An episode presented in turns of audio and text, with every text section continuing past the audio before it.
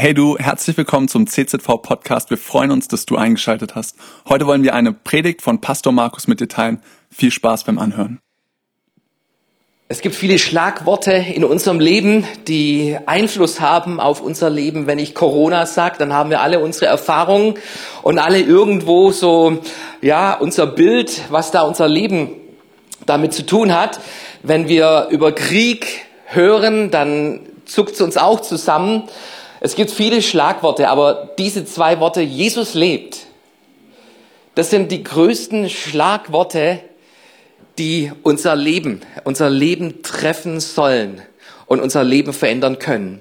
Und ich möchte mit euch so in eine Geschichte hineinschauen von jemandem, dem das am Anfang noch nicht so bewusst war, der manches verpasst hatte an dieser Karwoche, an diesem Ostersonntag, aber er erlebte, er erlebte diese Botschaft dennoch. Es geht um Thomas, und wenn du deine Bibel dabei hast, dann darfst du gerne mit aufschlagen.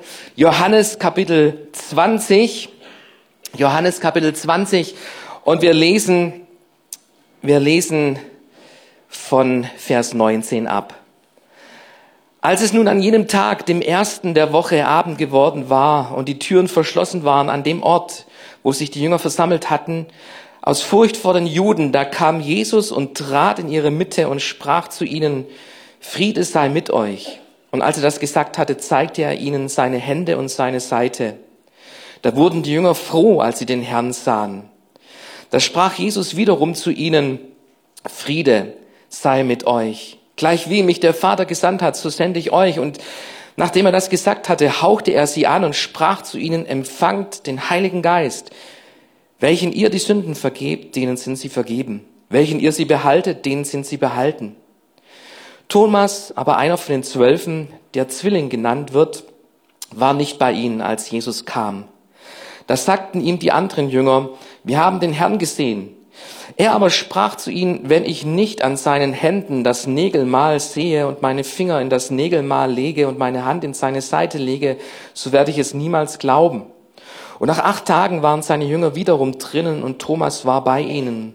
Da kommt Jesus, als die Türen verschlossen waren und tritt in ihre Mitte und spricht, Friede sei mit euch. Dann spricht er zu Thomas, reiche deinen Finger her und sieh meine Hände und reiche deine Hand her und lege sie in meine Seite und sei nicht ungläubig, sondern gläubig. Und Thomas antwortete und sprach zu ihm, mein Herr und mein Gott. Jesus spricht zu ihm, Thomas, du glaubst, weil du mich gesehen hast.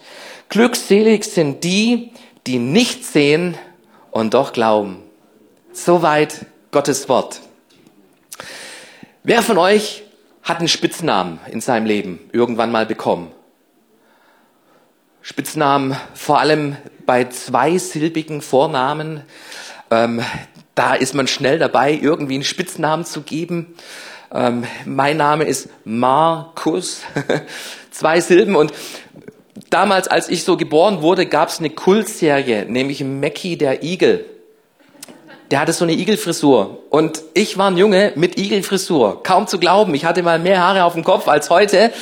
Und anhand von dieser Igelfrisur wurde ich Mackie genannt. Viele Jahre hindurch ähm, war das mein Spitzname, Mackie. Und ähm, es gibt viele gute, interessante Spitznamen, die Menschen auch noch angefügt worden sind. Ich möchte mal so ein paar Beispiele nennen und ihr werdet es anhand von den Spitznamen erraten, um wen es sich handelt. Wenn ich sage, der Kaiser, wer ist es dann? Franz Beckenbauer. Wenn ich sage, der King of Pop, dann heißt er? Wenn ich sage, jetzt kommen die Älteren dran, ähm, der King of Rock and Roll. Hey, ihr, ihr habt's drauf. Thomas, Thomas, er hat einen Spitznamen und wir kennen ihn. Der heißt Thomas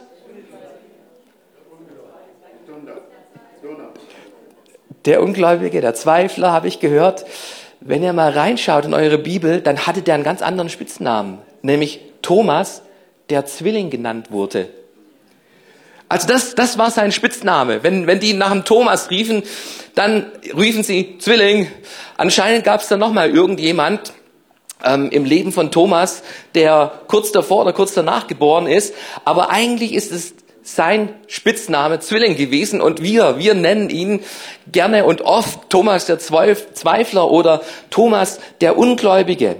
Und lasst uns mal hineinschauen in diese Geschichte, wie Thomas, der Zwilling, glaubender wurde an diese Auferstehung von Jesus. Und was so seine Reaktionen auf Ostern sind. Und wenn wir diesen Text lesen, dann stellen wir fest, dass er an diesem Auferstehungssonntag nicht bei den Jüngern dabei war. Der verpasste die erste Erscheinung von Jesus Christus nach seiner Auferstehung in diesem Raum, wo die Jünger versammelt waren. Der, Auferstehungskörper Jesu, der trat durch die Türe hindurch und er stand vor seinen Jüngern. Und Thomas, erfahren wir, er war nicht dabei. Wir wissen nicht, wo er war. Vielleicht war er bei, bei der Frau Thomas zu Hause. Petrus hatte eine Frau. Vielleicht hatte Thomas auch eine Frau und er war nach Hause gekehrt. Vielleicht hatte er irgendwie so seine eigene Art der Trauerverarbeitung. Er wollte nicht mehr mit diesen Jüngern irgendwie zusammenhängen. Er brauchte seine Ruhe. Er brauchte Abstand, um das alles richtig einordnen zu können für sich.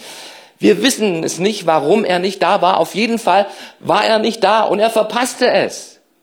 Er verpasste diesen Ostersonntag. Verpasste ihn. Und er verpasste diesen Ostergruß, Friede sei mit euch. Und er verpasste, wie Jesus seine Jünger auch anhauchte und sagte, empfang den Heiligen Geist. Und er verpasste den Auftrag von Jesus, wem ihr die Sünden vergibt, denn sind die Sünden vergeben. Thomas, er war nicht da und er verpasste, er verpasste Oster morgen Ostersonntag, die Auferstehung von Jesus. Und hier ist eine wichtige Lektion gleich zu Beginn in dieser Geschichte. In der Gemeinschaft der Christen will Gott sich offenbaren, auch heute noch. Auch heute noch 2000 Jahre später ist Gemeinschaft der Christen, die Gemeinde, die Ecclesia, die Herausgerufenen, die Jünger Jesu, sie, sie sind eine Gemeinschaft und sie sind gemeinsam unterwegs in ihrer Nachfolge. Es gibt kein Solo-Christsein, es gibt kein Einzel-Christsein, Gängertum, sondern wir sind eine Mannschaft, wir sind das Volk Gottes, wir sind Familie Gottes und Gott begegnet besonders an diesen Orten, wo, wo sein Volk sich sammelt, will Gott sich besonders offenbaren. In Psalm 34, Vers 4, preist mit mir diesen großen Herrn. Lasst uns gemeinsam seinen Namen bekannt machen. Das ist eine Aufforderung im Alten Testament schon. Und du findest es im Neuen Testament in Hebräer Kapitel 11. Hebräer Kapitel 11, Hebräer Kapitel 10, Vers 25. Versäumt nicht die Zusammenkünfte eurer Gemeinde, wie es sich einige angewöhnt haben. Ermahnt euch gegenseitig dabei zu bleiben. Ihr seht ja, dass der Tag nahe ist, an dem der Herr kommt. Und das ist eine, eine, eine Mahnung, eine Mahnung an uns, an das Volk Gottes. Lass uns die Zusammenkünfte von Gemeinde nicht, nicht vernachlässigen. Lass es dir nicht zu einer Gewohnheit werden, dass du den Gottesdiensten fernbleibst. Es ist der Sonntag, der in Christentum diese Bedeutung bekommen hat, dass wir uns an diesem Tag versammeln.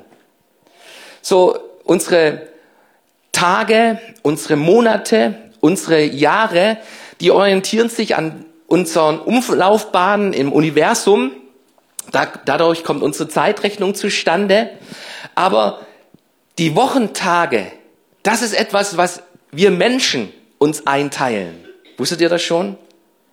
Da ist, da ist keine kosmische Universumsbedeutung dahinter, dass wir Montag haben, dass wir eine Sieben-Tage-Woche haben. Die Römer hatten übrigens eine acht Tage Woche früher bis zum vierten Jahrhundert.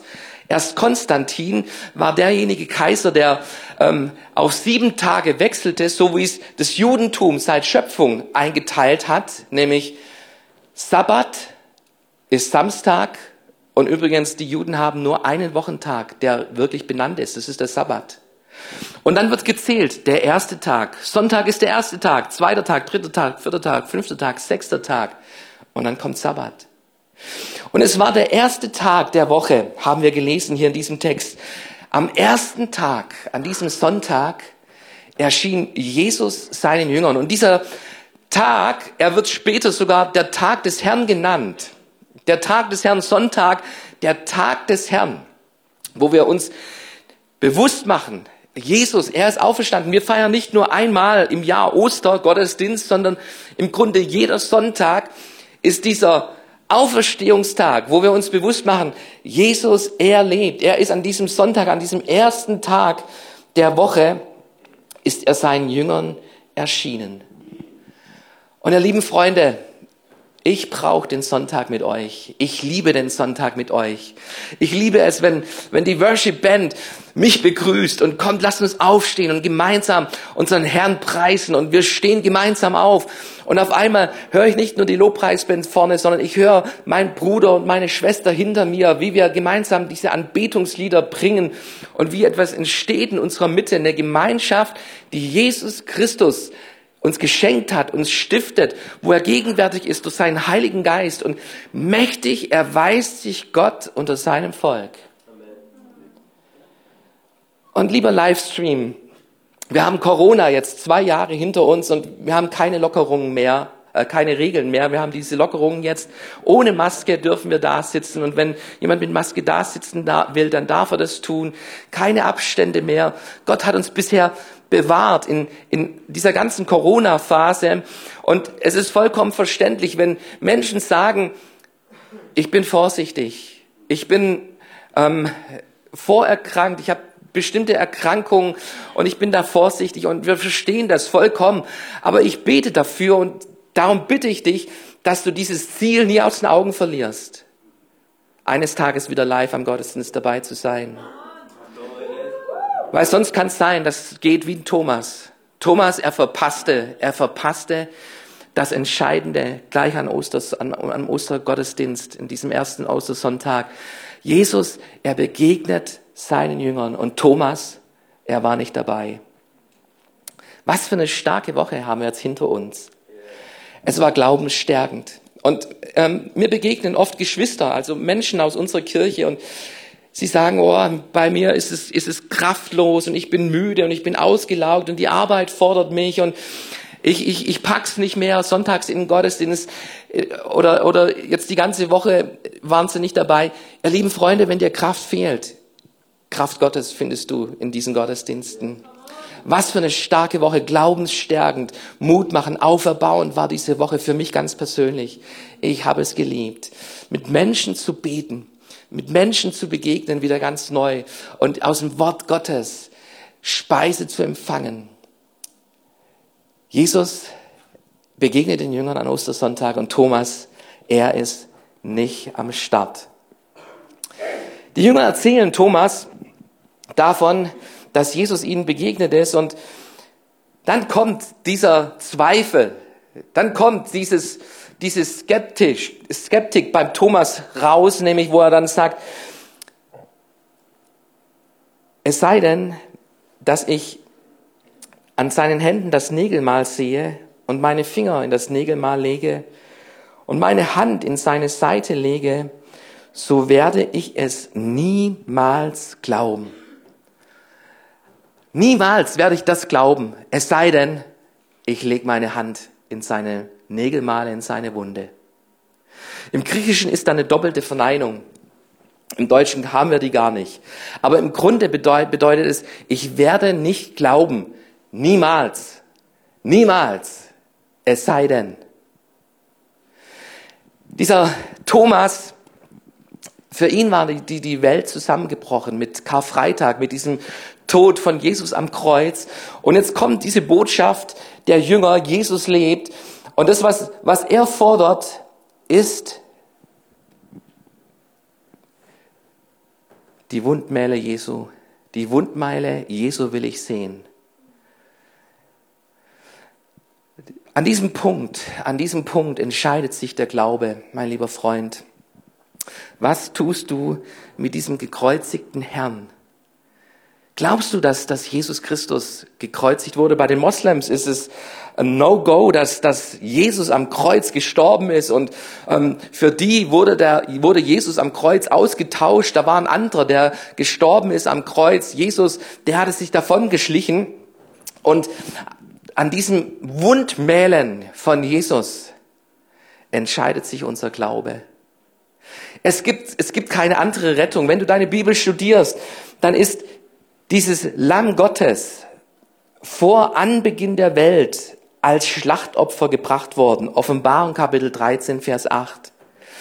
Gott, Gott, er sah diese Welt. Er sah Adam und Eva, wie sie ihm den Rücken zukehrten, wie sie ihren, ihren eigenen Willen, ihren eigenen Weg gehen, wie sie sich vom Teufel überlisten lassen, wie sie selber Gott sein wollen, selber in Kontrolle ihres Lebens sein wollen und wie dieser Sündenfall geschieht. Und du und ich, wir sind heute hier und wir kennen, wir kennen die gefallene Schöpfung. All das, was in Unordnung ist in dieser Welt, was in Unordnung ist in meinem Leben. Und diese Bibelstelle zeigt uns vor Grundlegung der Welt. Vor Grundlegung der Welt war das schon Plan Gottes. Jesus, das Schlachtopferlamm Gottes, das für die Sünden der Welt tritt, stirbt. Es war das erste Wort und es ist das letzte Wort. Wenn du in Offenbarung Kapitel 5 hineinschaust, du wurdest getötet und hast uns durch dein Blut aus allen Geschlechtern, Sprachen, Menschen und Nationen zu Gott erlöst. An diesem Tag, wenn die ganze Welt vor Gott tritt, spielt dieses Lamm, spielen diese Wunden von Jesus immer noch eine Rolle. Weißt du das? Wenn du Menschen mal ein bisschen herausfordern willst, dann frag sie doch mal, was ist das einzig Menschengemachte im Himmel? Überleg dir mal, was ist das einzig Menschengemachte im Himmel? Ich möchte verraten, was das einzig Menschengemachte im Himmel ist. Das sind die Wunden Jesu. Die Wundmale Jesu in seinen Armen, in seinem Fuß, in seinen Füßen, in seiner Seite. Das ist das, was Menschen gemacht ist im Himmel. Und dieses, diese Wundmale von Jesu, die trägt er bis zum heutigen Tag, bis zum heutigen Tag. Und es ist wichtig, wenn, wenn du zum Glauben finden willst, wenn es darum geht, ist es Jesus, der wirklich auferstanden ist, dann kommst du nicht an den Kreuz vorbei, sondern es ist wichtig, dieses Kreuz zu erkennen, die Botschaft von Karfreitag, dass Jesus an diesem Kreuz für uns gestorben ist. Und selbst wenn Jesus wiederkommen wird, auch da werden diese Wundmale erwähnt. Ich möchte dir diese Bibelstelle zeigen aus Zacharia 12. Vers 13 und das beschreibt diesen Tag des Herrn, wenn Jesus wiederkommen wird und dann heißt es hier, was sind das für Wunden in deinen Händen? Und er wird antworten, die hat man mir geschlagen im Haus meiner Lieben. Gott, so sehr hat Gott uns Menschen geliebt, dass er seinen Sohn sandte und wir haben ihm diese Wunden zugefügt. Wegen unserer Missetaten ist Jesus am Kreuz gestorben. Und wenn Jesus wiederkommt, dann werden diese Wundmale sichtbar sein. Bis dahin in Ewigkeit, diese Wundmale von Jesus.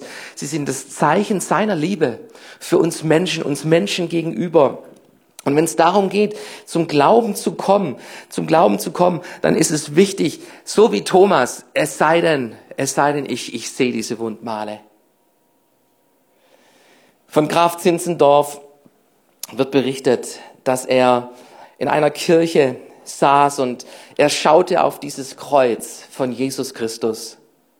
Und auf einmal sprach Gott zu ihm durch den Heiligen Geist und sagte, das habe ich für dich getan. Was tust du für mich? Und es war ein Wendepunkt im Leben von Graf Zinzendorf. Auf einmal brach er durch zu diesem lebendigen Glauben an Jesus Christus. Wir brauchen diesen Blick ans Kreuz. Wir brauchen diesen Blick von den Wundmalen. Wir müssen erkennen, das hat Jesus getan für uns. Und lieber Freund, Ostersonntag macht Bedeutung durch das Kreuz und das Kreuz macht Bedeutung durch Ostersonntag.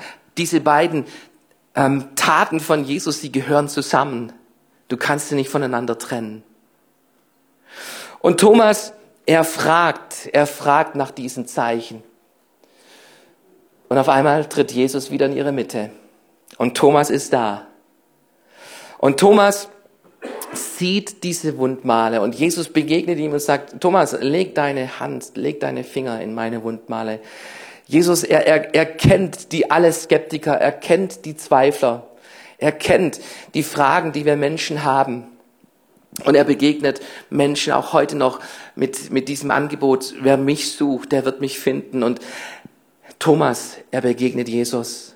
Wir wissen nicht, ob er seine Finger hineinlegte, aber was wir bei Thomas hören ist, dass er auf einmal niederfällt in Anbetung und diese Aussage aus seinem Mund kommt, mein Herr und mein Gott. Jesus, du bist mein Herr und du bist mein Gott.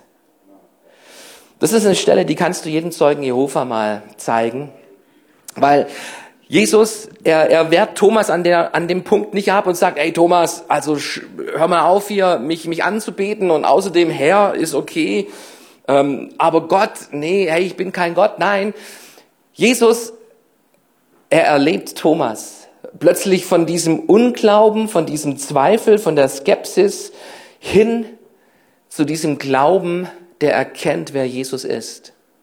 Mein Herr und mein Gott.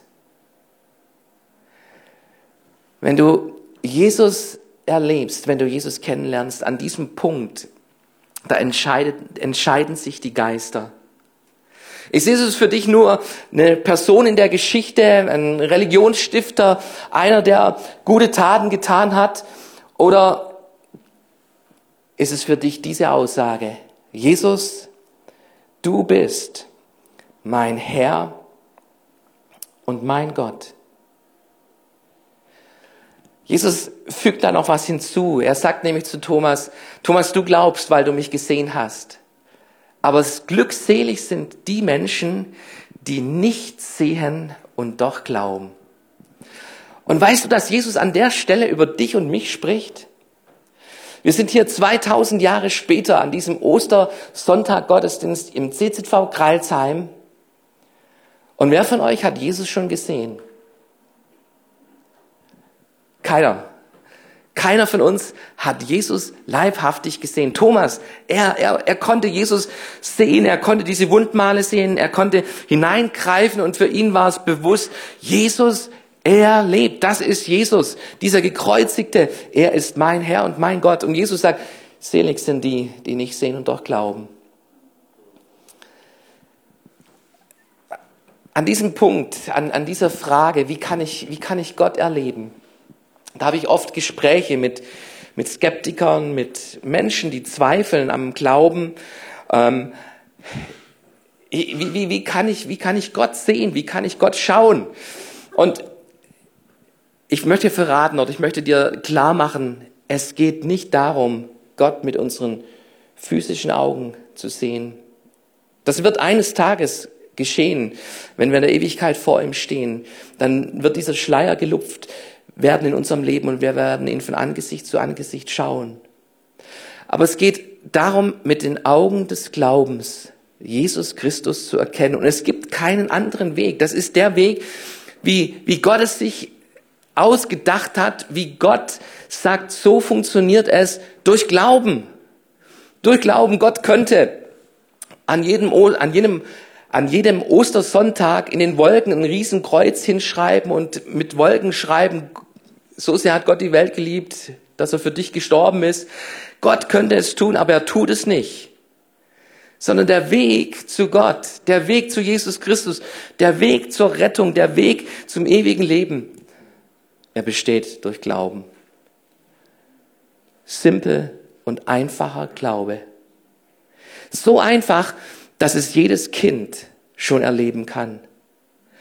So einfach, dass jeder Mensch, jeder Mensch auf dieser Erde, egal ob gebildet oder ungebildet, egal ob du dich in der Geschichte auskennst oder nicht, das für sich erleben kann.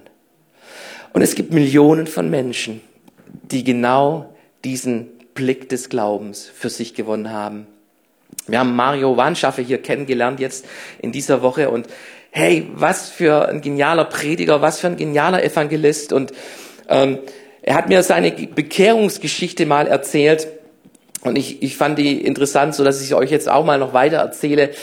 Er war Punker, er war Atheist, er war Kommunist, er war Anarchist. Also er war alles außer Christ. Damit konnte er nichts anfangen. Und weil er so schlecht in Englisch war, schickte seine Mutter ihn nach England zur Studiensprachreise. Und in England, da kam er in eine christliche Gastfamilie. Da wurde gebetet am Tisch.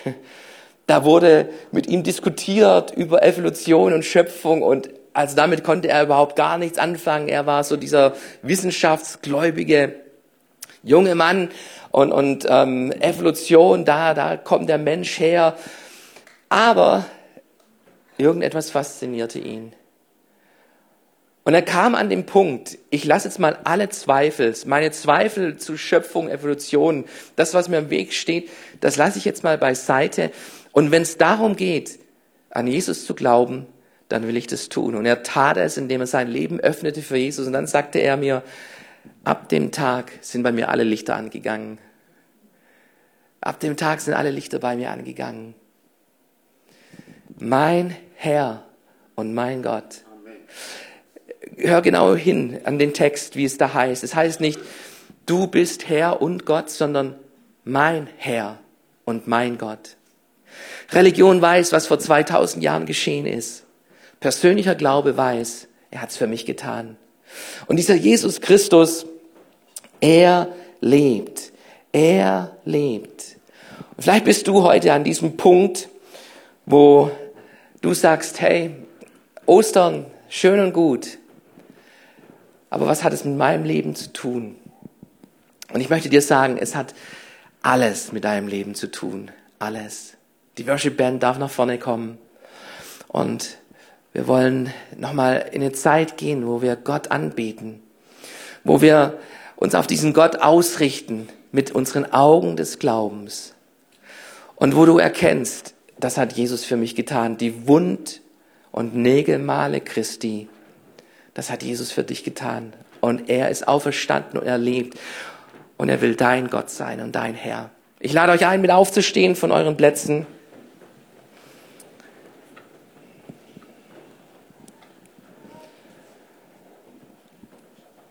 Und wir haben hier einen heiligen Moment. Es ist Ostersonntag. Wir sind hier im Haus des Herrn versammelt. Und Gott will uns begegnen.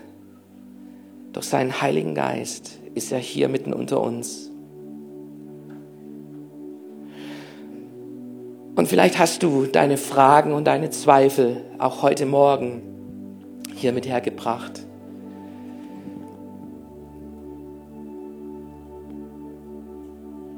Und ich möchte, möchte dich ermutigen, lebe im Glauben. Lebe im Glauben an den auferstandenen Herrn Jesus Christus. Wenn du deine Bibel aufschlägst, dann soll es kein toter Buchstabe sein, sondern es soll lebendig sein, dieses Wort Gottes, weil Gott dadurch zu dir redet. Wenn du betest, dann soll es nicht bis zur Decke gehen, sondern du sollst wissen und glauben, Gott erhört deine Gebete und er ist da und du kannst mit ihm reden, wie ein Freund zum Freund, wie ein Kind zu seinem, seinem Vater spricht. So dürfen wir in Kontakt treten mit Gott. Es geschieht im Glauben. Im Glauben selig, die nicht sehen und dennoch glauben. Cool, dass du dir unsere Predigt angehört hast. Wir hoffen, sie hat dir geholfen und wir wollen dich ermutigen, auch während der Woche Teil einer Kleingruppe zu werden. Schreib uns einfach eine E-Mail an podcast.czv-kreuzheim.de oder komm einfach am Sonntag in unseren Gottesdienst. Folge uns außerdem auf Facebook oder Instagram für alle weiteren Infos. Wir freuen uns auf dich.